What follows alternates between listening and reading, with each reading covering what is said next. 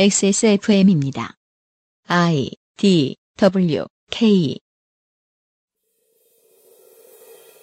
해양 팟캐스트 그것은 알기 싫다의 유승균 PD입니다. XSFM 스튜디오 도색기념 여름맞이 팟캐문학관에서는 일부의 청취자들을 바다와 지리 그리고 근대사에 친근하게 만들었던 주인공을 만나봅니다. 2019년 광복절 주간 금요일에 그것은 알기 싫답니다.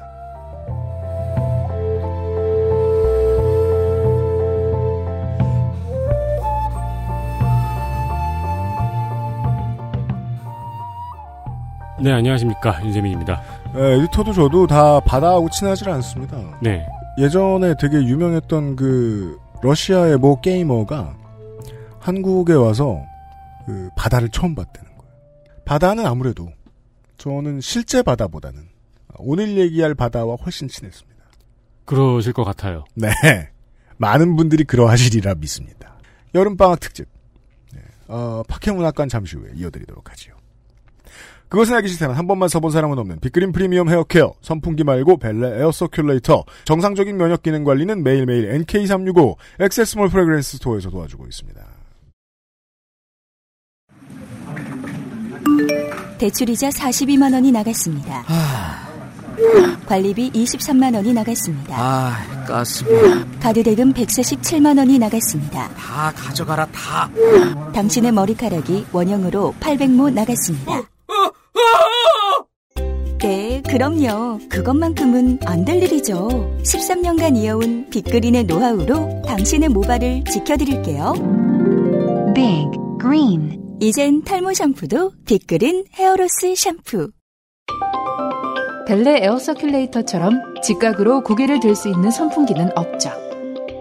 벨레 에어 서큘레이터는 선풍기가 아닌 공기순환기입니다. 벨레 에어 서큘레이터 엑세스몰에서.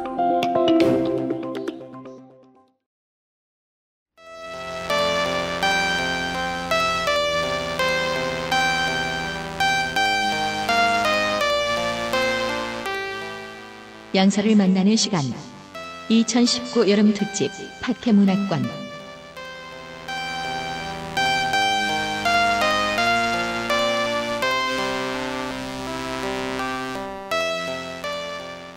파란 여름 특집 방송 함께해 줄 이경혁 제독을 모셨습니다. 하이 sir. Santa Cruz. 거절한다. 죄송합니다. 이경혁입니다. 이경혁 제독과 함께하기 전에 초록색으로 좀 갔다 오겠습니다. 네, 한 번만 써본 사람은 없는 수많은 두피 트러블러의 요람 빅그린. 몇 년이 됐죠? 빅그린과 함께 한 지가 6년? 네, 6년 돼가네요. 6년 동안 여러 번 소개시켜드렸으니까 사실 오래된 청취자분들은 다 알고 계시고 사용하고 계실 겁니다. 그럼요. 아마존에 빅그린 넣어달라고 하셨던 분 이제 저 미국 수출합니다. 어서 구할 수 있을지 모르겠지만요. 아마존에서 구하실 수도. 전통의 투쓰리 내추럴 샴푸야말로 말할 것도 없고 투쓰리 헤어로스 샴푸가 모발과의 이별을 준비 중인 사람들에게 경종을 울렸습니다. 그렇습니다. 잠시나마 잡아두고 있지요. 그렇습니다. 네. 최근에 저희 방송을 들으신 분들도 계실 테니까요. 네, 샴푸는 최고고요. 네. 샴푸만 최고냐? 그것도 아닙니다. 네. 베이비라인, 임산부, 바디, 페이스 등 몸에 쓸 수 있는 모든 부위의 제품을 갖추고 있습니다. 네. 제품은 액세스몰에 가셔서 한 번씩 둘러보시면 자세히 아실 수 있고요.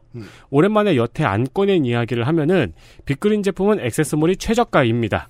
물론 가끔 가다가 이제 멱살을 쥐고 흔들어서 피를 뽑아먹는 홈쇼핑 채널에서 조금 더 싸게 파는 날이 올지도 모릅니다. 네. 그럼 뭐 그때 사셔도 되고요. 하지만 평상시에 구하시겠다면 액세스몰이 최저가입니다. 왜냐면 빅그린 대표님이 보증을 했거든요. 대표님이 그 어설픈 한국말로 저한테 분명히 말했습니다. 제일 싸요. 네. 네. 그러니 액세스몰에서 사시는 것이 가장 이득입니다. 네. 빅그린 찾으러 액세스몰로 오시고요. 우리는 황금, 각종 교역품, 전설 속의 지팡구 등등을 찾으러 바다로 가보겠습니다. 이 파란 스튜디오에 앉아갖고 바다 이야기를 하니까 참 시원하네요. 에어컨 잘 안 나오지만. 에어컨 고장나서 예. 지금 AS 준비하고 있어요? 그냥 마음이라도 시원하게. 네.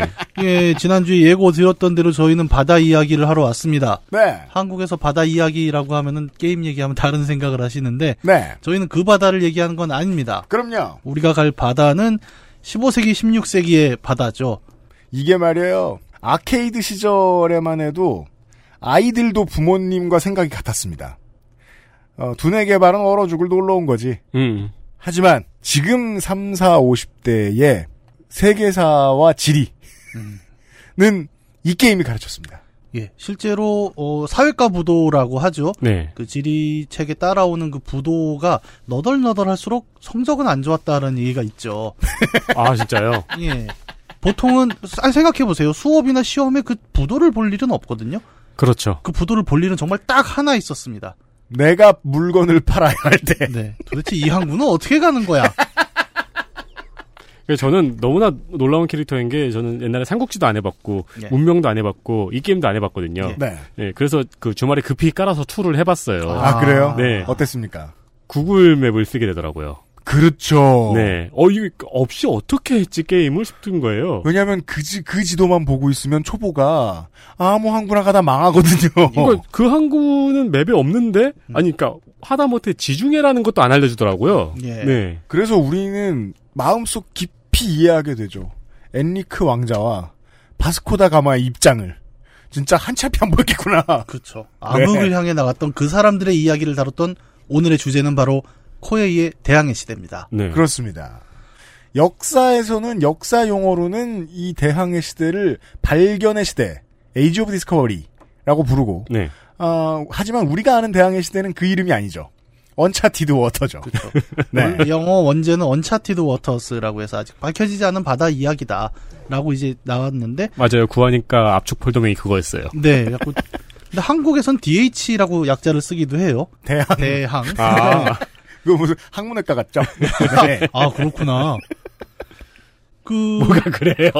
아니 많아요. 대항외과 이런. 대항 허스피털의 역. 왜냐면 네. 그 신체 부위를 적으면 안 되기 때문에. 그래서 학문외과도 있습니다. 그 학자의 기억을 약간 초승달처럼 만들어놨죠. 네. 노래 밤처럼. 네, 그물단처럼. 알았어요. 네. 아무튼 네. 언차티드 워터 얘기예요. 이 대항해 시대라는 게임은 되게 얘기하기가 조심스러운 게 아는 사람은 정말 많이 알고 네. 또 모르는 사람은 또 정말 모릅니다. 네, 그렇죠. 그래서 오늘 방송을 그 톤을 좀 가운데를 어디를 찔러볼까 하는 입장에서 아주 초보들도 이런 걸 다룬 게임이 있어?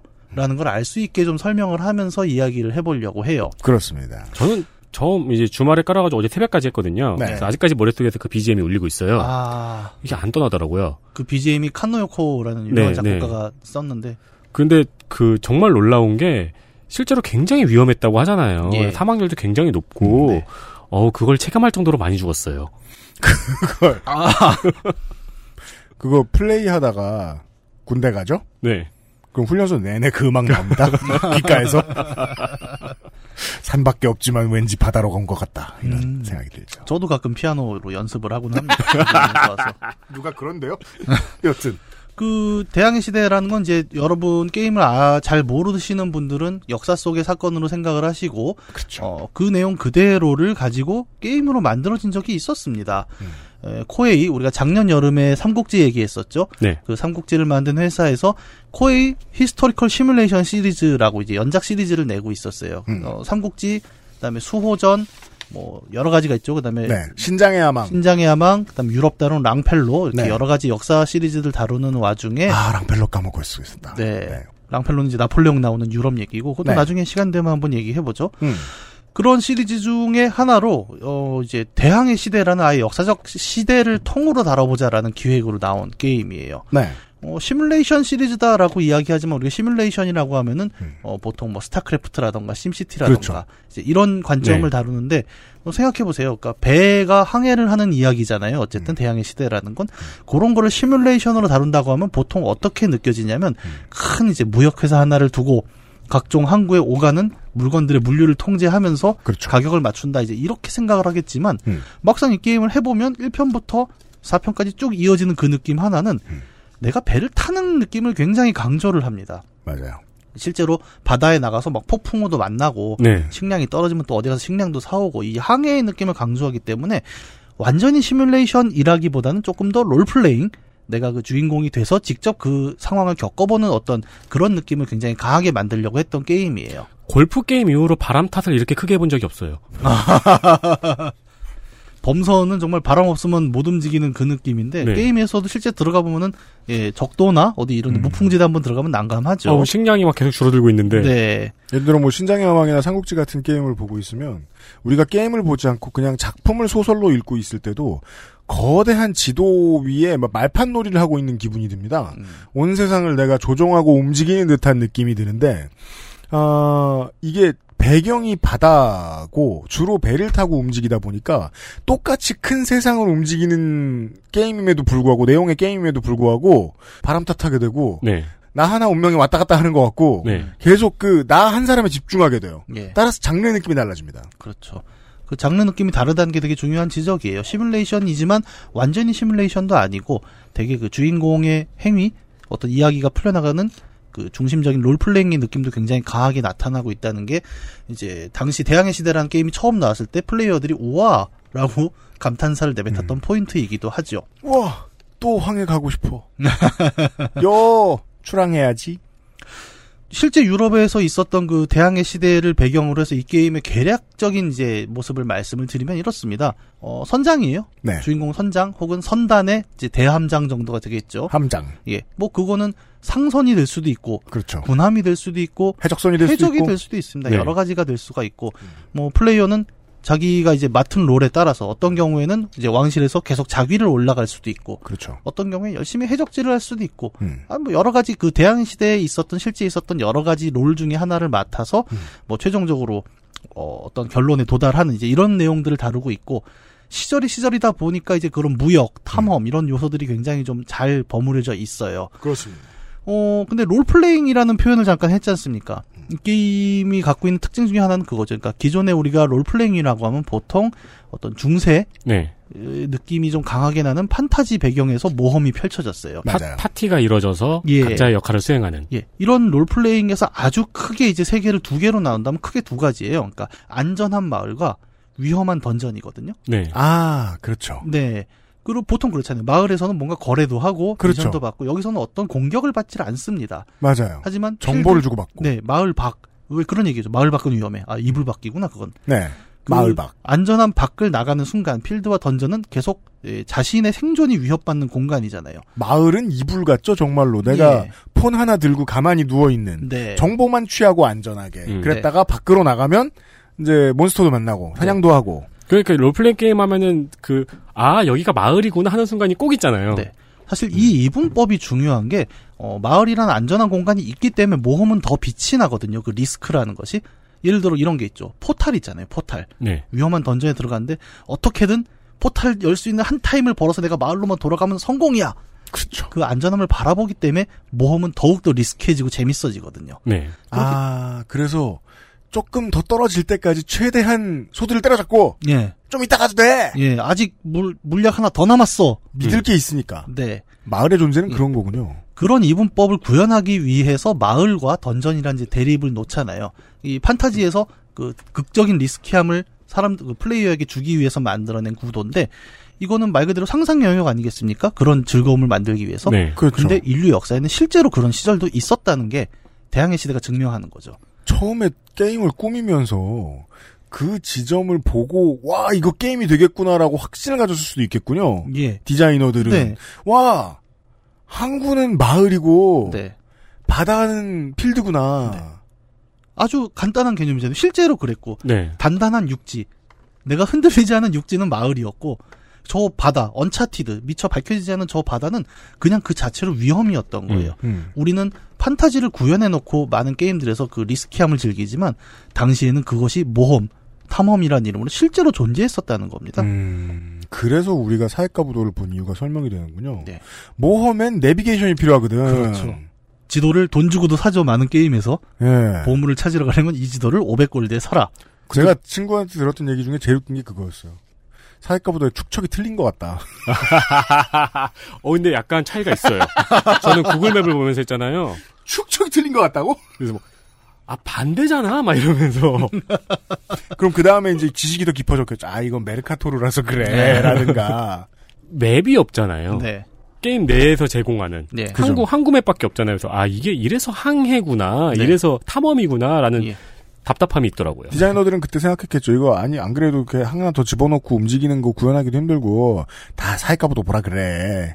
정말 저는 외국에서도 다 이런 느낌이 있었을지를 잘 모르겠어갖고 한번 그러게 말이에요. 예, 외국에서 비슷한 시기에 교육받으신 분 중에 대항해시대 플레이어가 있다면은 그러게 말이에요. 예, 제보 좀 해주세요. 예. 근데 예. 어쨌든 간에 지도, 그 나라 사회값도 보셨냐고. 지도가 없는 나라는 없었을 테니까. 그렇죠. 이런 삼국지를 이제 비슷하게 만들어냈던 고에이가 이제 되게 대작으로 내놓은 대항해시대는 처음에 등장한 건 1990년입니다. 이 당시에 이제 MSX라는 지금은 보기 힘든 네. 8비트 컴퓨터로 처음 이제 등장을 했어요. 지금은 아주 고매한 키보드 동호인들에게만 예, 가끔 유통되는. 네, MSX라고 그러면 확 안 오시는 나이 든 분들께는 IQ 2000이다. 그렇죠. 라고 얘기하면 또 금방 느낌이 오십니다. 컴퓨터인데 웬 게임팩 꽂는 데가 달려 있는? 네. 네. 예, 바로 그거죠. 구동 당시에 대우전자 마크가 이렇게 쭉 올라오는. 네. 네. 근데 이제 대항해시대가 1990년에 MSX로 처음 나왔다라고 하지만 국내에서는 당시에 이제 이 1편을 해볼 만한 환경이 그렇게 좋지는 않았었고. MSX의 보급률이 낮았습니다. 네. 그리고 MSX에서도 이제 디스크 드라이브가 필요했기 때문에 당시에 MSX는 보통 팩을 꽂았지 디스크 드라이브를 같이 놓는 경우가 그렇죠. 많지 않았어요. 그래서 아주 유명해지기보다는 이제 게임 잡지나 뭐 이런 데서 야, 대항해시대라는 게임이 있대. 근데 벌써 이름이 확 모험스럽잖아요. 네. 그렇죠. 아니, 항해를 한다고? 그래서 야 그런 게임이 있어 입소문을 많이 탔었던 거고 맞아요. 국내에서 본격적으로 대항해시대 1편을 해보게 되는 건 이제 IBM PC가 도입된 이후에 영문판으로 컨버전된 것들이 이제 디스켓 불법 복제로 한참 돌기 시작하면서 처음 플레이어들이 나오기 시작을 합니다. 저도 이때 유입됐습니다. 아 그때 영문판을 해보신 거군요. 요즘 흔치 않은 게 저는 2를 못 해보고 1만 많이 했어요. 아 그게 제가 삼국지하고 대항해시대하고 남들 타는 테크가 좀 반대였어가지고. 예. 예. 근데 그런 경우도 있었어요. 많이. 네. 그러니까 1편이 그렇게 대중화되진 않았기 때문에. 네. 시리즈 첫 번째였던 대항해시대 1은 아까 얘기한 대로 국내에서는 그렇게 인지도가 높진 않았고 내용도 그렇게 복잡하진 않았습니다. 네. 주인공이 이제 레온 페레로라는 그 포르투갈 이제 사람이 하나가 있는데 네. 이 양반의 아버지가 이제 뱃사람이었죠. 그래서 근데 갑자기 게임 시작하자마자 아버지가 조난당해서 지금 죽었는지 살았는지 모르겠고. 네. 그렇죠. 그러면서 이제 네가 모험을 떠나라. 아버지를 찾아라. 뭐 이런 얘기로 시작을 했다가 항해하고 모험하고 탐험하고 하면서 나중에 보면 그냥 되게 뻔한 이야기예요. 공주가 갑자기 납치가 돼서 공주를 구해오면 그 시절 게임은 공주 없으면 만들지도 못했나 봐요. 예. 그러면 공주랑 결혼할래? 뭐 왕국을 받을래? 이제 이런 얘기해서 행복하게 살았어요라고 끝나는 아주 간단하고 심플한 줄거리를 갖고 있었습니다. 그 양반이 행복하게 살더니 이 편에서 저를 내쫓았어요. 그쵸. 이제 그 얘기가 이제 뒤에 이어지는 거죠. 네. 아무튼 그래서 이게 주인공이 하나다 보니까 포르투갈 역사만 이해하면 네. 따라갈 수 있었습니다. 네. 이 시대적 배경은 1502년으로 게임 안에서 명시가 됩니다. 1502년이면 이제 대항해 시대라는 역사적 배경으로 봤을 땐 대략 어떤 실제적인 어떤 식민지 정책이 나오기 좀 이전 타이밍이라고 보시면 돼요. 연표를 같이 보면은 대충 1492년이 우리가 아는 그 콜럼버스의 바하마 상륙이 네. 있었던 해입니다. 그리고 1510년이 포르투갈이 인도의 고아라는 항구를 함락시키고 네. 처음 식민 통치를 시작하는 시기가 되고요. 여러분 많이 아시는 마젤란의 세계 일주는 1522년입니다. 지긋한 세대들이 예. 이 장면을 두 번 보죠. 그 다음엔 문명에서. 그렇죠. 문명에서는 그 세계가 구형으로 돼 있고 그 한 바퀴를 배로 다 돌면은 네. 시리즈에 따라서는 특전을 줘요. 배가 한 칸 더 갈 수 있다거나. 그렇죠. 그러니까 세계 일주가 굉장히 중요했다라는 걸 이제 다뤄지게 되는 거고 요 시기가 대충 보면 1502년이라는 게 그래서 대항해 시대 본격적인 대항해 시대보다 약간 앞에 쪽에 위치하는 시대라고 보시면 돼요. 네. 대충 보면 날짜 볼까요? 1502년 정도면은 언제 정도 걸리냐면 한 연산군 정도가 걸리는 그렇군요. 예, 조선시대로 치면 그렇고 포르투갈이 처음 그 마데이라 제도라고 해서 우리 또 호날두의 고향이죠. 네. 그 보통 서유럽 대서양으로 나가는 관문에 있는 섬인데 네. 요즘 사람들은 호나우두의 고향으로 알지만 대항해시대를 오래 한 사람들에게는 호나우두 이전에도 이미 알려진 섬이었어요. 왜냐 여기서 금이 나오거든요. 일정 수치 이상의 상업 투자를 하면 갑자기 금을 파는데 이걸 유럽에 갖다 팔면 꽤 돈이 됩니다. 그렇습니다. 그래서 사회가 보도에서 마데이라 제도 막 찾아보고 그랬는데 이 섬을 포르투갈이 처음 발견한 게 이제 1420년. 그러니까 대항해 시대가 처음에 그렇죠. 포르투갈이 셰우타라고 해서 그 모로코 끝에 네. 해협의 그 지점을 엘리케 왕자가 점령하는 게 이제 처음 시작이라고 한다면 조금씩 더 대서양으로 나가는 과정이에요. 네네. 그거보다 조금 더 나간 게 마데이라 제도고 그걸 발견하는 때가 이제 조선으로 치면 세종입니다. 마데이라에 투자를 해야 되는군요. 아, 그거 모르셨군요. 저는 이제 시작한 지 4일 돼서요. 아. 저는 드래곤볼을 안 본 독자입니다. 아, 그거 참 평면적인 삶의 대표주자. 아이고, 뭐 시작했으면 그게 두 단어만 금. 돌소금. 뭐 돌소금은 이윤이 별로 안 나던데요. 그래요? 아, 좀 이따가 우리 그 루트를 얘기할 거예요. 예. 오늘 팁을 받아가십시오. 네. 아직 1편 얘기니까요. 네네네. 예, 1편에서 이제 이런 그 대항해시대 갖고 있는 기본적인 시스템은 어느 정도 정립이 돼요. 그러니까 항구들을 거점 삼아서 화물을 싣는다. 그리고 그 화물을 차액을 통해서 돈을 벌고 이를 통해서 더 좋은 함선, 더 많은 선원을 채워 나가는 것이 이제 기본적인 성장의 구조입니다. 네, 그렇죠. 이를 통해서 모험의 서사를 얹어 나가는 겁니다. 네. 이 방식은 변화하지 않아요. 네. 저는 이제 주로 다들 2를 플레이 해봤다는 걸 나중에 알게 된 거예요. 그래서 이제 중학교 들어가서 고등학교 들어가서 이제 친구들한테 설명을 해줬죠. 1은 해봤다는 사람이 있으니까 제가. 네. 그래서 1은 일찍 끝나. 왜냐면은 그 금 왜 옛날 게임들이 다 그렇듯이 그 가질 수 있는 돈의 한계가 있고, 예. 혹은 너무 강한 무기가 있고 그렇거든요. 예. 아, 게임 얘기 조금 한다 그랬죠 오늘. 저는 원래 게임 얘기 잘 안 하지 않습니까? 알아요. 네. 아주 잘 알고 있어요.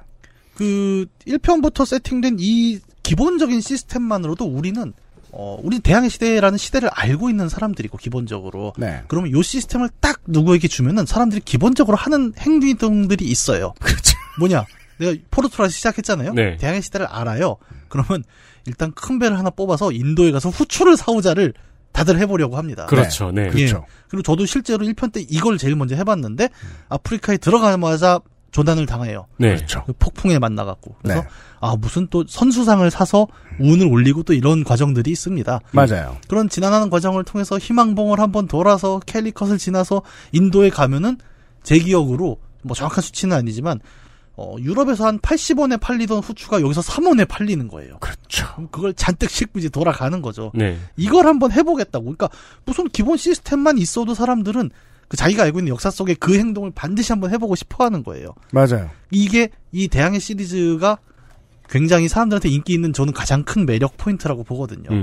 야, 역사 속에 그 모험을 내가 해본다. 네. 이거는 재밌는 일이죠. 그러니까 누구든 그럼 인도에서 후추를 한번 사봐야지라는 생각을 동시에 다 했을 거 아니에요. 예. 와, 내가 유럽에 후추를 전파하다니. 그러니까요. 예. 그 거부가 되어가는 과정에 내가 한번 타볼 수 있다는 네. 것. 이게 모험의 본질이기도 하죠. 네. 1편이 갖고 있는 이 방식은 근데 완전히 이제 유니크한 방식이라기보다는 1987년에 나온 시드마이어의 해적이라는 게임이 있습니다. 이 게임에서 좀 모티프를 가져오죠. 이 게임의 배경은 캐리비언이에요. 예, 그 캐리비언에서 말 그대로 해적이 돼갖고 그 섬을 누비면서 네. 다른 해적들을 털어먹고 상선을 털어먹고 약탈, 칼싸움, 뭐 해전 이런 걸 하는 게임인데 이 게임은 되게 잘 만들어요. 시드마이어는 우리 가끔 얘기하던 문명을 만든 사람이기도 그렇죠. 하죠. 네. 이쪽 장르의 아주 대가인데 대신에 시드마이어의 이 게임에는 어떤 이야기가 들어있진 않아요. 그냥 말 그대로 캐리비언에 던져놓고 그렇죠. 해적처럼 한번 살아봐. 예. 네. 무역도 하나요? 네. 무역도 해요.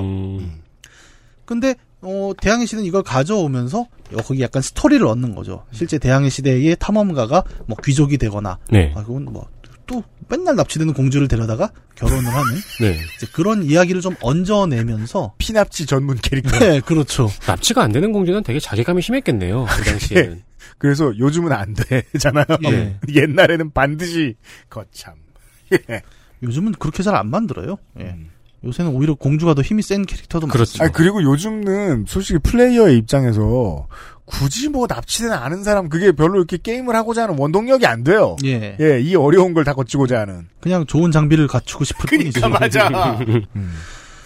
이 포인트, 이야기를 좀 얹었다는 점에서 아까 얘기한 대로 시뮬레이션에서 롤플레잉으로의 느낌 전환이 굉장히 크게 나옵니다. 네. 그러면서 아까 얘기했던 대로 모험이라는 과정이 단지 예전에 JRPG라고 하죠. 일본의 네. 전형적인 롤플레잉들이 마을과 필드 던전이라는 두 이분법을 아예 육지와 바다로 나눠버리면서 예전엔 그랬죠. 그러니까 JRPG에서 보여줬던 그 지도 화면 있죠. 탑뷰라고 합니다. 네. 맞습니다. 지도를 깔아놓고 위에서 보는 그 카메라의 시점이 예전에는 녹색 초원이 있고 바다는 못 가는 데였죠, 대체로. 그렇죠. 배를 타거나 뭐 마법의 양탄자를 어쨌든 못 가는 곳이었는데 그 바다를 갈 수 있는 곳으로 바꿔나가면서 롤플레잉이 갖고 있던 시점 그대로를 대항해시대에 유입을 시켜요. 네. 그래서 1, 2, 3, 4편을 다 해보면은 특히 2편의 경우가 대표적인데 네.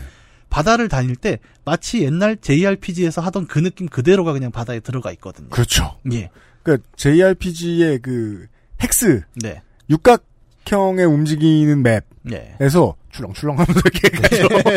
그러니까 모든 그 당시에 나왔던 모든 RPG 지도는 똑같잖아요. 녹색, 황토색, 파란색. 네. 근데 거기서 이제 내가 있는 위치가 항상 녹색이나 황토색 위에 있었는데 네. 파란색 위에 올라가 있는 거죠. 네. 이제는 흑색을 못 가는 거예요. 네. 흑은 그렇죠. 못 가는 땅이 되는 그런 반전의 재미도 있었습니다. 초창기의 이 대항해 시대는 아까 얘기한 대로 삼국지를 만든 회사다 보니까 삼국지 느낌이 굉장히 세요. 그래픽적인 맞아요. 측면도 그렇고 시스템적인 측면도 그렇습니다. 삼국지 2에서 3 사이의 작품이죠. 예, 그 사이의 그래픽이다라는 네. 게 해보면 너무 똑같습니다. 너무 티가 납니다. 예, 네. 심지어 숫자 키로 입력도 했죠. 그렇죠. 입력 인터페이스도 똑같았고 제가 제일 신기했던 건 주인공 캐릭터의 능력치가 있어요. 맞아요. 항해, 전투 이런 게 있는데 그거를 삼국지 1편처럼 숫자가 막 돌아가면 스페이스를 탁 눌러서 좋은 숫자를 뽑는 게 똑같이 들어있었습니다. 네. 아무래도 삼국지의 영향이 이제 없을 수가 없었고, 근데 이런 느낌들이 이제 2편에 들어가면은 굉장히 확 바뀌게 되는 거죠. 이제 대항해시대 2편 얘기를 좀 해보죠. 네. 1편은 영문판이었기 때문에, 당시에 어렸던 저로서도 굉장히 힘들었고, 영어 공부를 보통 이렇게 하죠. 네, 그 당시 그렇죠. 사람들은. 네. 근데 2편은 풀 한글판으로 출시가 됐습니다. 맞아요. 물론 이제 번역이 완전히 깨끗한 건 아닙니다. 예를 들어 대표적인 문제가 그 아랍 항구에 들어가게 되면 인사를 네. 그 아랍 인사 있잖아요. 압살람 알라이쿰 이런 네. 인사를 네. 하는데 이게 일본어잖아요. 원문이 압살라무 알라이쿰 이렇게 돼 있어요. 그래서 네. 그걸로 처음 아랍 인사를 배운 많은 사람들이 이제 나이가 먹어서 아랍 사람을 만나서 압살라무 알라이쿰 이렇게 인사를 합니다. 압살람입니다. 네. 네. 1편보다는 2편이 어마어마한 대중적 인기를 끌었어요. 한국에서. 일단 한글판이니까 당연하고. 네. 그다음에 게임의 전체적인 흐름이 기존의 삼국지 같은 시뮬레이션 분위기에서 본격적으로 롤플레잉 형식을 크게 가져오기 때문입니다. 네. 마을 안에서 1편 같은 경우는 이제 항구에 도착했을 때 마을 안에서 교역소를 가거나 상점을 갈 때 그렇죠. 그냥 숫자 키를 눌러서 1은 상점, 2는 교역소 이렇게 갔어요. 네. 그러니까 제가 삼국지 2에 익숙했던 사람이니까 네. 그게 너무 익숙했던 거예요. 네. 그래픽 볼 필요도 없어. 빨리 들어가. 편하죠. 막 외워서 네. 하고 그러잖아요. 네. 근데 2편에는 마을에 들어가면 2편은 딱 롤플레잉이죠. 예, 느낌. 전형적인 롤플레잉에서 마을 안에서 상점 돌아다니는 느낌 그대로를 갖다 놨습니다. 이 SD 주인공이 걸어가야 됩니다. 네. 간판을 봐가면서. 그리고 롤플레잉이 있는 꼭 그런 사람 있죠. 말 걸면 똑같은 말만 하는 사람들이 곳곳에 배치돼 있어요. 계속 길막을 해요. 예. 진짜 짜증나죠. 옛날 게임의 특징이죠. NPC가 길막하는 거. 예. 상점 문 앞에서. 네. 그리고 1편에서는 이제 주로 포격전 같은 게 벌어졌던 해전도 네. 2편에 가면은 이제 일기토라고 하죠. 그렇죠. 1편은 대포가 나면 끝났어요, 게임이. 네. 배와 배가 마주치면은 서로 이렇게 함장들이 나와서 네. 배에 널판지를 깔아놓고 칼싸움을 하는 장면들도 나오게 됩니다. 네. 이런 전반적인 변화에 또 포함해서 스토리가 굉장히 두꺼워져요. 1편은 아까 얘기한 대로 그냥 공주를 구하라. 네. 였는데. 포르투갈 사람이 공주를 구하면 됩니다. 네. 2편에서는 일단 주인공들이 한 6명이 나오는데 다 각자의 스토리를 갖고 있어요. 그렇죠. 1편에 아까 얘기했던 레온 페레로의 아들 조한 페레로가 아까 윤세민 에디터 얘기한 대로 쫓겨나면서 시작이 되는 메인 스토리가 있고요. 네. 그렇죠. 그다음에 나머지 등장하는 인물들, 예를 들어 빨간머리 카타리나 에란초라는 캐릭터는 해적의 이야기를 다루고 있어요. 조금 레벨이 높았던 걸로 기억해요. 어렵죠. 시작하자마자 네. 이제 원래 군인이었다가 해적으로 쫓겨나거든요. 제가 이 카타리나 에란초를 맨 처음에 골랐다가 되게 네. 고르고 싶잖아요. 네. 골랐다가 도대체 뭘 어떻게 되는지 모르겠어가지고. 네네스토로 했었어야 돼요. 처음에 시작할 때. 그렇다고 하더라고요. 네. 네. 그리고 영국의 사략선장으로 나오는 오토 스피노라는 그 당시 대항해 시대에 사략선이라는 개념이 있지 않습니까? 네. 그러니까 나라가 허가해줘요. 그러니까 사략이란 게 뭐냐면 이제 영어로 프라이버팅이라고 하는데 네. 그 해적인데 국가가 그렇죠. 다른 나라의 상선을 약탈해도 된다고 이제 허용을 해주는 개념이거든요. 네. 그렇죠. 그 사략선의 개념을 다루는 게 오토 스피노라가 있고 그다음에 대항해 시대 하면 또 역시 탐험과 기록 아니겠습니까? 지도를 밝혀내고 네. 예, 거리를 만들어주는 그 에르네스토 로페스라는 캐릭터가 지림이 탐험을 맡고 있고, 네, 그 대륙의 동쪽 끝으로 가는 게 목적이었죠. 네, 네. 그리고 상업 분야를 중심으로 다루는 캐릭터로는 이제 아랍의 알 베자스라는 캐릭터가 있었습니다. 네. 그리고 오지 탐험이 중심인 이제 보물찾기와 모험을 다루는 피에트로 콘티. 뭐 이런 캐릭터들이 각각 나오면서 사실 보면은 대항해 시대라는 시대에 우리가 알고 있는 많은 주요한 개념들이 각각의 캐릭터를 통해서 표현이 되고 있다는 걸 알 수가 있을 거예요. 그 중에서도 이제 주인공인 캐릭터는 거의 종합편이기 때문에 네. 어떤 전체적인 내용을 보기도 좋았지만 한편으론 또 그래서 어렵기도 했어요. 초심자들에게는. 그렇죠. 전투도 할 줄 알아야 되고 탐험도 네. 잘해야 되고 어떻게 보면은 가장 쉬우면서도 가장 어려운 캐릭터가 이제 주인공이었다. 그래서 이제 중학교 교실에서는 이제 만사 힘든 아이들이 네. 계속 융단만 팔러다녔습니다. 아, 그놈의 융단. 아, 그건... 내가 뭐였든 간에. 네. 그 융단 얘기가 이제 윤세민 에디터한테 도움이 될 건데 뭐냐면 대항해 시대 2에서 유명한 그 무역 경로들이 있습니다. 제일 유명한 거는 이스탄불에서 융단을 사서 아테네에 팔고요. 네. 아테네에서 미술품을 사서 이스탄불에 파는 이제 기본적인 루트가 있습니다. 이거를 끊어서 팔면은 물가를 조작할 수 있더라고요. 네, 맞습니다. 그 물가도 이제 보면서 해야 돼요. 근데 계속 왔다 갔다만 하면은 물가가 한꺼번에 빡 올라가지고 네. 장사 오래 못 해요. 네. 그래서 그게 네. 좀 안 된다 싶으면 아까 얘기한 마데이라로 가서 거기서 투자를 좀 해서 금을 뽑은 다음에 네. 그 산 금을 제노바에 가서 은하고 팔아줍니다. 네. 이런 이제 몇 개의 황금 루트들이 있어요. 요거는 인터넷 검색해보시면 지금도 외우고 있는 사람들도 굉장히 많습니다. 다 외워요, 사람들이. 네. 지금 말 걸어도 얘기해요.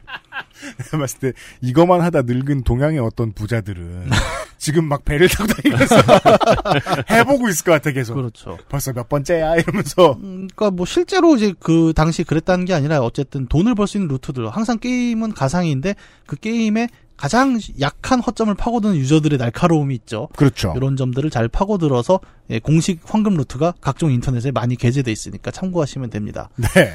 구석구석 숨은 요소들은 굉장히 많았습니다. 또 뭐가 있었냐면, 그, 쉽이라는 이제 거의 굉장히 좋은 배를 뽑기 위해서는, 네. 그, 북유럽 쪽 항구를 가야 됐어요. 엔트워프에 가서 공업 투자를 잔뜩 해놓으면은, 거기서 쉽이라는 배가 나오고, 네. 약간 웃긴 거는, 나가사키에 기항을 하게 되면, 거기 공업소에 투자를 잔뜩 하면은 철갑선이 나왔습니다. 그렇습니다. 예. 굉장히 내구도가 110인가? 하여튼, 가장 강력한 배였던 걸로 기억을 합니다. 네. 또 숨겨진 요소 중에 우리 작년 여름에 그 한참 만사무사 얘기하면서 팀북투 얘기 좀 했었죠. 네. 그때 우리 UPD가 저 얘기했었죠. 이거 통북투라고도 했었다. 그렇죠. 그게 이제 팀북투, 통북투, 톰북투가 다 대항해시대 2, 3에 나오는 단어들인데. 그렇구나, 맞다. 네. 네. 정확히는 팀북투죠. 근데 네. 그 2에서 팀북투가 유명했던 거는 거기 새벽 상점에 들어가면은 네. 성기사의 검이었나? 그렇습니다. 갑옷이었나를 팔았어요. 네. 그걸 입으면 일기토를 거의 100% 이깁니다. 오, 그렇죠. 그리고 중국도 장안까지 배 타고 들어가면은 거기서 청룡원원도 팔고 밤에. 그렇죠. 그런 걸 이제 사러 다니는 숨겨진 요소들이 좀 있었죠. 그래서 공략을 안 보고 해보려고 그러는데 그러기가 힘들더라고요. 그게 아니 안 보고 하는 재미가 있긴 한데. 안 보고 하는 재미가 있긴 하죠. 네. 근데 너무 힘들더라고요. 막 계속 죽고. 네, 원래 죽어가면서 배우는 겁니다. 그렇죠. 네. 예. 그 대항해 시대가 실제로 바다를 밝히기 위해서 얼마나 많은 사람들이 희생을 했습니까? 맞아요. 그래서 네. 나중에 실제로 관심이 생기면 고2, 고3 때 공부하긴 싫고 책은 들여다보고 있어야 되고 네. 그래서 세계사를 봅니다. 네. 내 선택 과목이 세계사도 아닌데? 그러면서 이제 대항해 시대 쪽의 얘기를 봐요.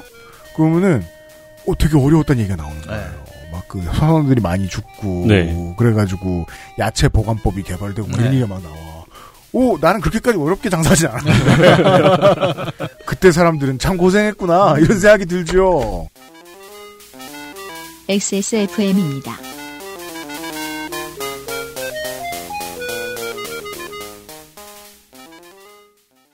건강을 위해 검색 또 검색. 그런데 정상적인 면역 기능은 챙기고 계세요? 건강의 기본은 정상적인 면역 기능. 내 옆에 탁! 매일매일 NK365.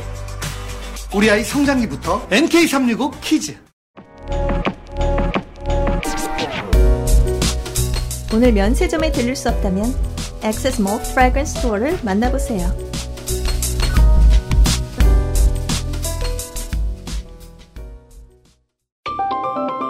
커버를 선풍기보다 쉽게 분리할 수 있는 벨레 서큘레이터. 선풍기가 아닌 공기순환기입니다. 벨레 에어 서큘레이터. 엑세스몰에서 투쓰리에서 헤어로스까지 XSFM과 함께한 5년 빅그린이 자연에서 해답을 찾아갑니다. Big Green. 건강한 변화의 시작 빅그린 헤어케어 시스템. 그 고생을 이제 느껴봐서 플레이어들이 게임에 반영한 되게 재밌는 패치가 있는데 네. 운하 패치예요. 그러니까 당시에는 뭐 수에즈나 파나마나 이런 게 없었지 않습니까? 그렇죠. 네. 근데 어떤 유저들이 야 이거 너무 힘들지 않느냐 언제 운하 파냐. 네. 그래서 게임 데이터를 고쳐가지고 네. 그 실제로 수에즈 운하를 판 패치들이 그렇죠. 있습니다. 오. 이거를 한번 타보면은. 아, 이 운하가 정말 편리하구나를 뼈저리게 느낄 수 있습니다. 그러니까 인류 쩔어. 이런 생각이 절로 그러니까 며칠 안 있었고 보급 한 번 했는데 인도양으로 나갔다고. 희망봉을 도는 코스가 거의 한 달이 넘어요. 네. 게임상 시간으로. 근데 그거를 제노바에서 정말 문바이까지 순식간에 들어갈 수 있는 그 루트. 자연스럽게 이해를 하게 되죠. 그 항공기의 시대가 도래하기 이전에 왜 아프리카가 역사 밖으로 멀어졌는가. 네. 를 바로 이해할 수 있게 됩니다. 수에즈 운하를 구경하면서. 예.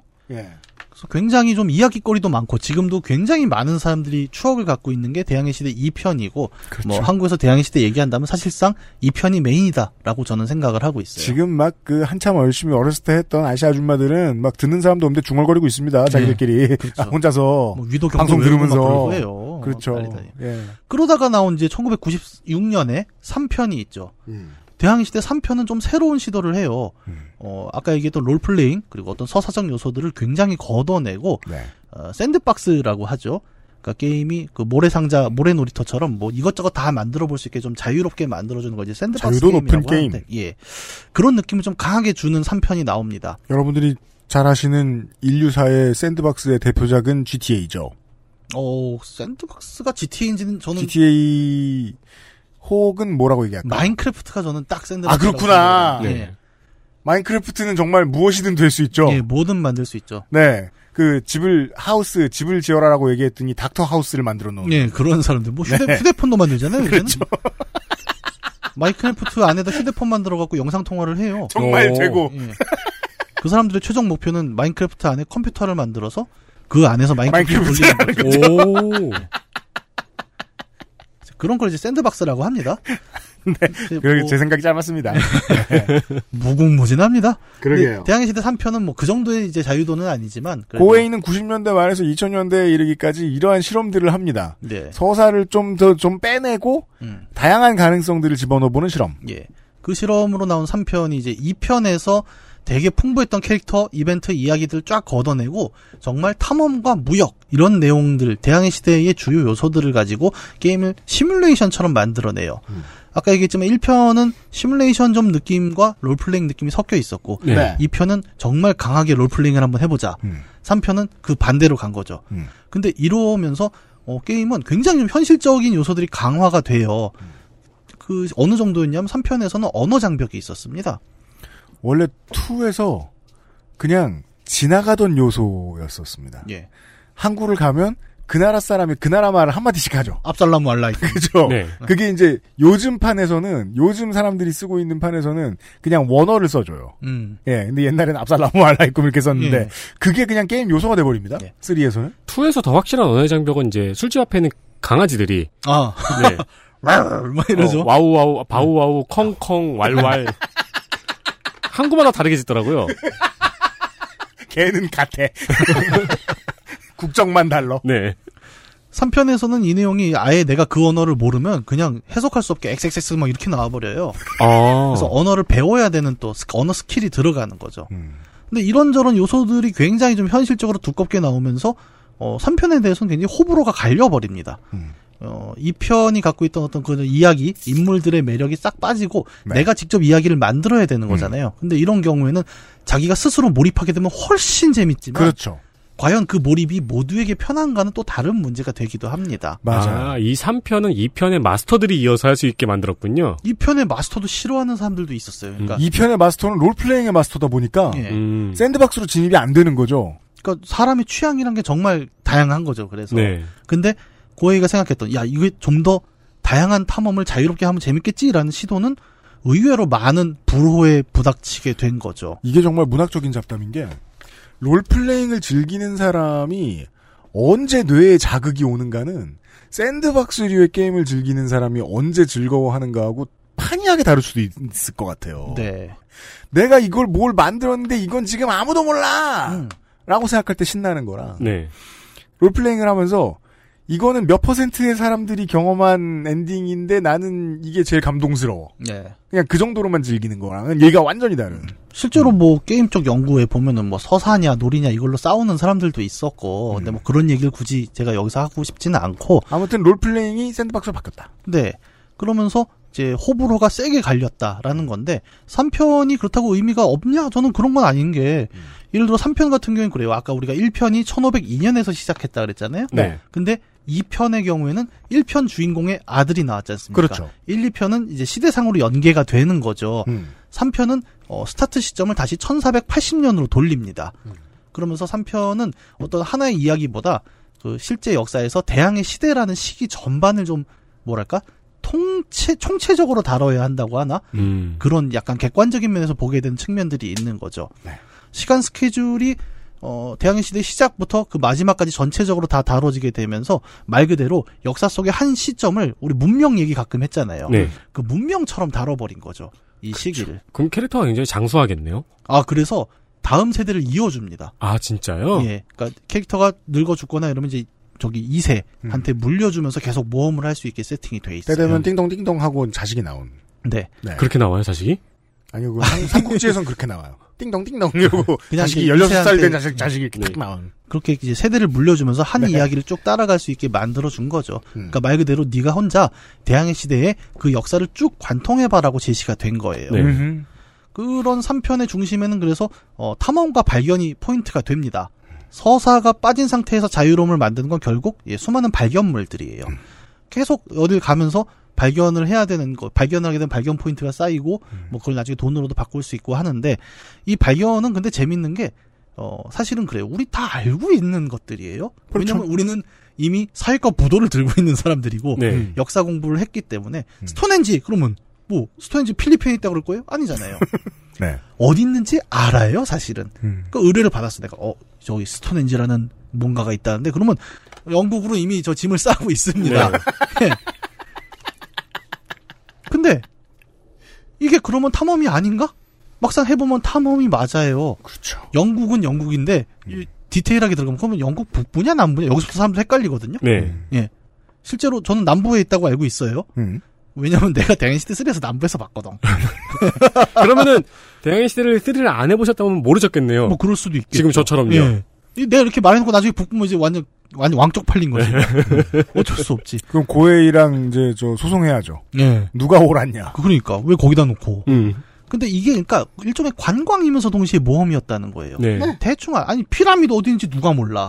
근데 내가 거길 찾아서 가보는 거 아니에요. 실제로 가보면 피라미드 그냥 떡 있는 것도 아닙니다. 네. 여기 막 뒤져보고 막 미니게임도 해야 되고 어떤 경우엔 그래요. 네. 맞아요. 그런 류로 이제 어떤 탐험의 재미를 게임 안에 만들어놨다는 것이 이제 3편의 포인트인 거죠. 오, 이제 탐험 얘기니까 3편 얘기를 하고 있는데, 이제 요런 시점, 그러니까 1편이 1502년에 시작이 되고 2편이 그 아들, 그리고 3편이 1480년대부터 시작한다고 아까 말씀을 드렸지 않습니까? 네. 그러면서 3편이 다루는 어떤 역사의 과정은 실제 역사를 많이 따라갑니다. 예를 들어 3편 같은 경우에는 그런 내용이 나와요. 중간중간에 뭐 그 아메리카 대륙에 있던 제국들이 멸망하는 과정들 이런 것들이 나오고 실제로 없었던 항구가 새로 개발되는 장면도 나오고 말 그대로 그 대항해 시대 전반의 역사 흐름들을 최대한 녹여내려고 하고 있어서 우리가 이 시리즈의 제목이 그랬잖아요. 히스토리컬 시뮬레이션 시리즈라고 그렇죠. 했던 어떻게 보면 그 목표에는 제일 가까웠던 것은 아닌가라고 생각은 하고 있어요. 그럼 예. 아즈텍이 멸망하는 과정이 이제 담겨 있는 거예요? 뭐 그게 어떤 스토리로 들어간다기보다는 뉴스처럼 나오는 거죠. 이제 뭐 멸망을 했다. 어디 항구가 새로 생겼다. 이번에 뭐 저기 토르데시아 그렇죠. 조약이 열렸다. 뭐 이런 식으로 짚어줍니다. 다만 시기가 이렇게 정확하느냐는 또 다른 이야기가 좀 될 수는 있을 겁니다. 네네. 3표는 그래서 좀 호불호가 많이 갈릴 수밖에 없었어요. 저 게임 같은 매체가 대표적인데 이게 그 접근성이라고 해야 될까요? 그러니까 하나의 게임을 푹 빠지기 위해서는 상당히 높은 진입 장벽을 요구받거든요. 네. 그럼요. 네, 예를 들어서 텔레비전은 그냥 전원 버튼을 누르고 앉아있으면 돼요. 채널을 돌리면 됩니다. 근데 게임은, 요즘 게임은 좀 나아요. 옛날에 막 286, 386 시절에는 메모리 관리를 할 줄 알아야 게임을 하는 경우도 있었어요. EMM 386이라는 프로그램으로. 아, 네, 그렇죠. 예. 내 메모리를 어떻게 세팅을 해야 돌고, 심지어 이제 그런 경우도 있죠. 디스켓이 뻥 났는데요.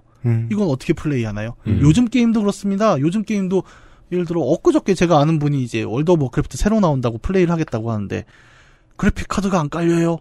뭔 말인지 모릅니다, 이제. 그렇게 들어서는. 근데 그런 장벽을 다 넘어야 이제 게임이 되는 거예요. 특히 PC 게임의 경우가. 네. 그 들어갔다 나오는 것의 어려움이라는 게, 분야별로 정말 그 진입장벽이 돼서 사람들의 수용태도를 막 바꿉니다. 네. TV 얘기해 주셨는데, TV에서, 뭐, IPTV에서 돈을 내고 보는 페이퍼뷰라도 마찬가지예요. 내가 봤어. 별로야. 돈 날렸네 정도의 살짝 기분 나쁜 것만 가지고 채널을 돌리면 다른 어뮤즈먼트가 있어요. 네.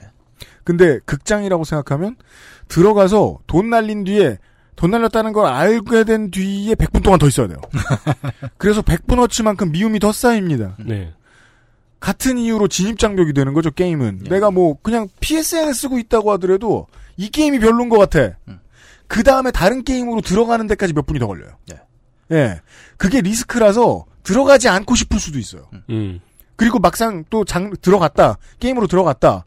그러면은 장르하며 타격감하며 여러 가지 이유들이 게임으로 못 들어가게 만들죠. 정말 그러니까 게임 이 방송을 이제 게임 안 듣는 분들도 들으시잖아요. 게임 안 좋아하는 분도 제일 어려운 게 저는 문법이라고 표현을 해야 되나? 그렇죠. 예를 들어서 요즘 게임 해본 사람들은 당연히 이제 3인칭 액션 게임이잖아요. 네. 그러면 PC 게임을 하는 사람은 키보드에 WASD에 손가락을 올려놓습니다. 그렇죠. 그렇게 움직일 거니까. 네. 근데 네. 안 해본 사람은 어떻게 움직이는지도 몰라요. 그 튜토리얼이 없는 게임들은 못합니다. 아예. 그렇죠. 그런데 3편이 이제 대표적인 거예요. 차라리 2편은 이야기라도 있잖아요. 네. 그러면 이제 주인공의 친구, 뭐 동료가 와서 자, 그러면 우리 알렉산드리아를 가보자 이렇게 얘기를 해줍니다. 네. 그러면 어떻게 가는지는 몰라도 알렉산드리아를 가야겠다는 생각이 드는 거예요. 근데 3편은 그런 게 없어요. 그냥 배가 있고 출발! 뭐야 이게. 뭘 해야 될지 모르는 거죠. 2에서는 지도만 지리부도만 필요했는데 네. 3에서는 세계사 교과서가 필요해집니다. 예, 그런 어려움이 있었기 때문에 아주 대중적이긴 어려웠다라는 네. 거고 그래서 또 많은 사람들이 실제로 대항해시대라는 게임 재밌대라는 소리를 듣고 유입될 때도 보통은 2편, 4편을 중심으로 유입이 되는 거죠. 네. 그 4편 이야기를 또 해봐야겠지요. XSFM입니다. 아무리 바쁘고 힘들어도 하나만은 꼭 기억하세요. 건강의 기본은 정상적인 면역 기능. NK365. 내 옆에 탑! 매일매일 NK365. 우리 아이 성장기부터 NK365 키즈. Artisan by John Varvatos. Access Mall Fragrance Store에서.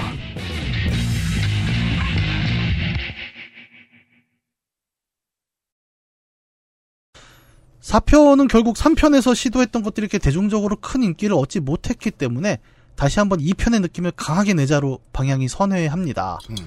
캐릭터는 더욱 강렬해졌고요.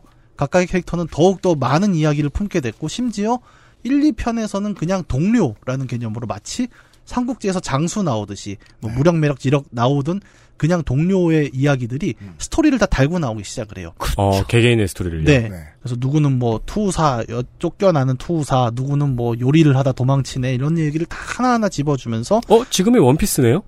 약간 근데 원피스만큼은 아니에요. 네. 또 가볍게 다룹니다. 그렇게 꽉 짜여진 스토리를 통해서 이야기를 쭉쭉 밀어주자라고 해서 4편은 정말 이야기 중심으로 나옵니다. 재밌죠? 근데 한편으론 또 이것도 단점이기도 해요. 왜냐하면 이야기라는 건 막 계속 컴퓨터가 만들어낼 수 있는 건 아니잖아요. 네. 결국 개수가 정해져 있고 몇 번 플레이하다 보면 똑같은 이야기가 또 나오니까 스킵 하게 되면서 지루함을 만들기도 합니다. 그래서 4편에는 이제 4편과 2편이 이제 스토리 중심으로 좀 대중적이다라고 이야기를 드렸는데 굳이 뭐 점수를 매기자면 4편보다 2편을 좀 두껍게 주는 분들이 많죠. 네. 대신에 4편은 이제 그래픽이나 아트웍 쪽은 굉장히 훌륭해요. 그래서 마치 진짜 회화를 본 듯한 네. 그런 식으로 이야기를 많이 풀어나가고 2편보다는 조작이 쉽습니다. 상대적으로. 그러다 보니까 아까 얘기한 대로 게임을 익숙하게 많이 안 해보신 분들은 4편이 더 편할 수도 있습니다.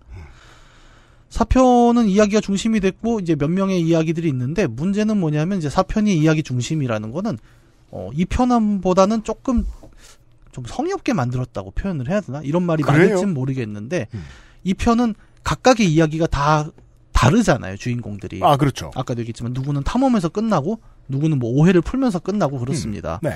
4편은 모든 주인공들이 동일하게 각 해역에서 패자의 증표라는 걸 다 모으면 끝나게 되는 구조입니다. 아, 미션이 똑같아요, 캐릭터에? 네. 근데 이제 세부적인 내용은 다른데 4편의 게임 구조는 크게 어떻게 되어 있냐면 해역이 있어요. 예를 들어 지중해 상권이 있고 동아프리카 상권, 서아프리카 상권이 있고 그러면 네. 거기에 갔을 때 플레이어의 상단이 있고 그 라이벌 상단이 또 존재를 해요. 예. 그러면 그 항구마다 점유율을 갖고 있거든요. 예. 그 점유율을 다 모으고 그 해역의 패자가 될 수 있는 증표를 다 모아서 경쟁 상회를 패퇴시키면 이제 끝나는. 아, 2에서의 롤플레잉은 서로 간의 목표가 달랐는데 네. 4에서의 목표는 그냥 무적함대의 목표하고 똑같네요. 네. 여러 명의 주인공이 있으면 이제 각각의 스토리가 달라지면서 좀 플레이하는 재미가 달라지는데 이게 매번 결론이 이렇게 되니까 서로 좀 타임라인도 안 맞고 네. 약간 이런 문제들이 많이 좀 지적이 됐습니다. 요 내용은 조금 재미있게 볼 수가 있죠. 이 편은 정말 그래서 약간 뭐랄까 유럽의 대항해 시대를 다루는 재밌는 애니메이션이나 영화를 한 편 보는 듯한 느낌이 좀 있었죠. 맞아요. 근데 4편의 경우에는 이것이 조금 2편에 비해서는 시뮬레이션적 성격이 강하게 잡히죠. 상단 대 상단의 싸움이라는 게 있고 그리고 플레이어가 직접 조종하는 상단뿐만 아니라 네. 내가 제패한 지역에는 지역 함대를 따로 만들어요. 일종의 오토를 돌리죠. 아, 그렇죠. 예, 그래서 거기서 전투를 시키든 교역을 하든 뭐 말 그대로 분권 함대들을 계속 만들어내는 그런 과정들이 또 들어가게 되면서 네. 4편의 시대에는 이제 1, 2편보다 조금 뒤에요, 역사적으로는. 예. 그래서 4편의 아이템들 중에는 1편에 등장했던 인물들의 뭐, 예를 들어, 빨간머리 여해적의 보검이라는 아이템이 나오고. 아, 그렇겠죠. 예. 그럼 예. 그게 이제 2편에 카타리나가 쓰던 칼이 유품으로 남은 건데, 그 시대, 그 시대가 변했다는 건 뭐냐면 1, 2편이 조금 더 대항해 시대 앞쪽에서 이제 막 개척되는 이야기를 다뤘다면, 4편은 이미 다 개척이 됐어요, 항로들은. 정복. 예, 이제부터는 소위 말하는 무역이라는 이름을 빙자한 이제 제국주의 확장의 플레이어가 위치를 하게 되는 거죠. 네. 시간순으로 그렇게 되고 실제로 게임이 다루는 방식도 그렇게 돌아갑니다. 제작진은 그 역사를 선택한 거군요. 네. 그러니까 대항해 시대 개척의 역사가 1, 2편이었다면 예, 마지막 제국주의로 이제 확장되는 시기를 다룬 것이 4편의 배경이 되는 거죠. 그래서 해역의 패자가 된다라는 게임의 중심 목표 그리고 각 지역에 분권 함대를 놓는다는 이런 것들이 의도했는지 아닌지는 모르겠지만 어쨌든 그 대항해 시대 후반부에 네. 제국주의와 이어지는 내용과 어느 정도 상충하는 부분이 있다라는 점을 좀 같이 평가할 수 있을 겁니다. 그러네요. 그럼 분권 함대도 놓을 수 있고 그럼 훨씬 더 규모가 커질 수 있겠네요. 예, 상단의 규모가 굉장히 커져요. 4편에서 아까 제국주의 얘기도 잠깐 하고 이제 상업 얘기를 했는데 여기서 이제 재밌는 것도 무역과 상거래 측면에서 많은 변화들이 있었다는 점이에요. 예를 들어 유행이라는 게 여기 처음 등장을 합니다. 유행. 이게 뭐냐면 2편에서는 말 그대로 그냥 어디서 특산물을 갖다가 비싸게 팔 수 있는 곳에서 우리가 아까 황금 루트를 얘기했잖아요. 뭘까? 이 유행은 뭐냐면 배에다가 내가 예배소가 필요한 건데 예배소랑 목사를 두면은 얘들이 특정 도시에 가서 일정 상품을 유행시킬 수가 있어요. 그렇죠. 근데 갑자기 마을 사람들이 막 얘기를 합니다. 이번에 흑진주가 대유행이 될 것 같은데 이렇게 얘기를 하면은 바로 플레이어는 야 진주 어디서 나냐? 그렇죠. 진주를 걸었는데 그럼 좀 몇 개월 뒤에 거기서 대유행이 되면서 상품값이 크게 뛰는 거예요. 유행이라는 개념은 굉장히 자본주의적 개념이죠. 네. 그렇죠. 예, 그러니까 상품이 그 풍부한 수요와 풍부한 공급이 없으면 유행은 나올 수가 없거든요. 그 시장의 폭력은 시장이 열리고부터 시작되었을 것이다. 이런 식으로 얘기들을 한단 말입니다. 네. 왜냐하면 시장은 시작되자마자 풍요롭기 때문에 무슨 소리? 내가 필요한 건 이미 다 샀어, 시장이 열리자마자. 네. 인류의 시장이, 지금 뭐, 인류가 몇만 년 살았는데, 인류의 시장이 첫날 열렸어. 그럼 첫날 인류는 필요한 걸 이미 다 샀다는 거예요. 둘째 날부터 시장은 고민한다는 거죠. 예. 뭘 더 팔아먹어야 되지? 그리하여, 제독, 올해 리스본의 펜톤색은 이 색이요. 이러면서 이제, 색깔에 맞는 용단을 구해오도록? 예. 좀 하입을 만드는 건가? 그건 잘 모르겠지만, 저는 되게 재밌는 게. 맞는 것 같아요. 화입을 만들어요. 네. 네, 옛날에도 네. 그런 기사 있었어요. 뭐, 올가을 유행색은 검은색이라고 잡지사들이 말하는 이유는 이라고 하면서 무슨 뭐, 땡땡모직의 재고에 검은색이 많다. 뭐 이런 기사들이 있었어요. 이 게임 안에서 유행은 뭐 자연적으로 발생하는 경우도 있지만 가장 우리가 주목할 것은 플레이어가 만들 수 있다는 점이죠. 네, 그렇죠. 예, 상단이 유행을 만들어낸다. 그리고 그걸로 우리 상단이 돈을 벌 수 있다라는 지점은 또 하나의 새로운 요소와 엮이게 되는데 원산지의 변경이 가능하다는 점입니다. 사기요? 아니요, 사기가 아니에요. 사기인가? 이게 들어보면은 들어보고 한번 판단해 보세요. 그러니까 올해 우리가 담배라고 하면 당연히 이제 캐리비안이지 않습니까? 네. 근데 캐리비안에서 먼 데서 떠오니까 담배는 비싼 거거든요, 당시에. 네. 근데 담배 모종을 사올 수가 있어요, 이제. 그러니까 특정 이벤트를 통해서 담배 모종을 사다가 예를 들어 모로코에 심는다고 해 봅시다. 네. 그러면 떼돈을 벌겠죠. 면화는 원래 아메리카 대륙에 있는 상품은 아니었죠. 인도에서 따다가 아메리카 대륙에 넘기면서 플랜테이션이 나오지 않습니까? 네. 이 개념이 4편에 들어와요.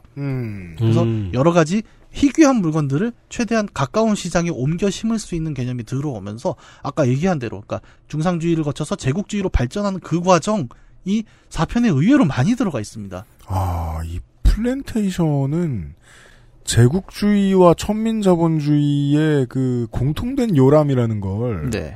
역사 공부를 해서 파악을 하고 만든 게임이군요. 저는 솔직히 그렇게는 생각을 안 가지 않았을까? 예, 그러니까 거기까지는 아닌 거야. 근데 우연히 이렇게 된 걸까? 왜냐면 코에이라는 회사가 이제 그런 입장을 갖고 있는 회사는 아니기 네. 때문에. 근데 이제 플랜테이션이라는 게 이제 시작을 했으니까 우리도 예. 게임에 넣어야지. 예, 그런 의도였을까요? 근데 아니, 정확히 플랜테이션은 용어를 쓰진 않는데. 그 예를 들어 2에서는요.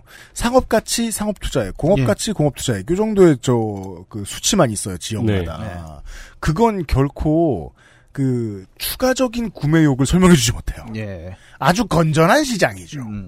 예. 근데 그걸 이렇게 살짝 틀었을 때는 뭔가 이해가 더 깊어진 게 아닌가라고 생각할 수도 있지만 뭐 모든 게임 디자이너가 다 시드마이어인 건 아니니까. 예. 예. 뭐 그렇다고 제가 고해를 비난하는 건 아닙니다. 삼국지 14가 곧 나온다고 하죠. 올해 말에. 아, 그래요? 예.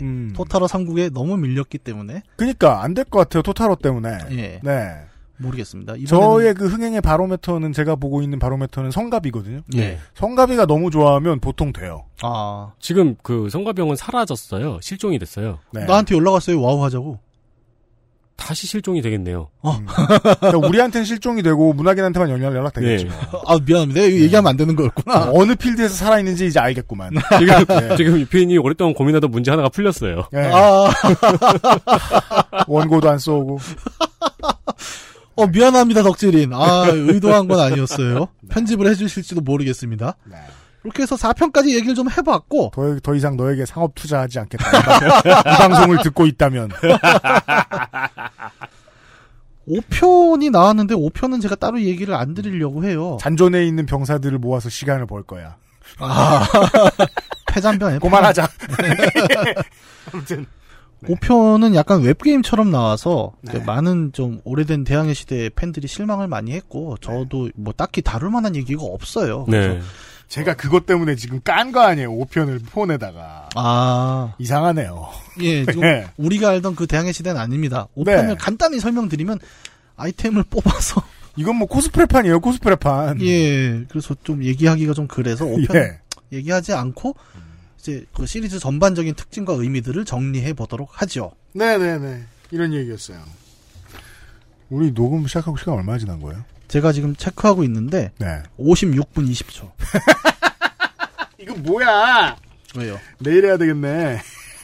아니 오늘 2시간 하는 거 아니야? 아니 2시간 하는 건데 네. 그러니까 2시간 하는 건데 1시간 했잖아요 지금. 네. 그렇죠. 아, 내가 딱 맞춘 거라니까. 이제 의미와 진짜? 특징이. 야, 아니 근데 이제 대본에는 모자. 예, 더 나갈 줄 알았는데. 그렇죠. 331C가 4번부터 시작이잖아요. 내일 좀 바쁘게 해봐야 되겠네. 네. 예. 아무튼 방학 특집. 네. 대항해 시대 이야기입니다.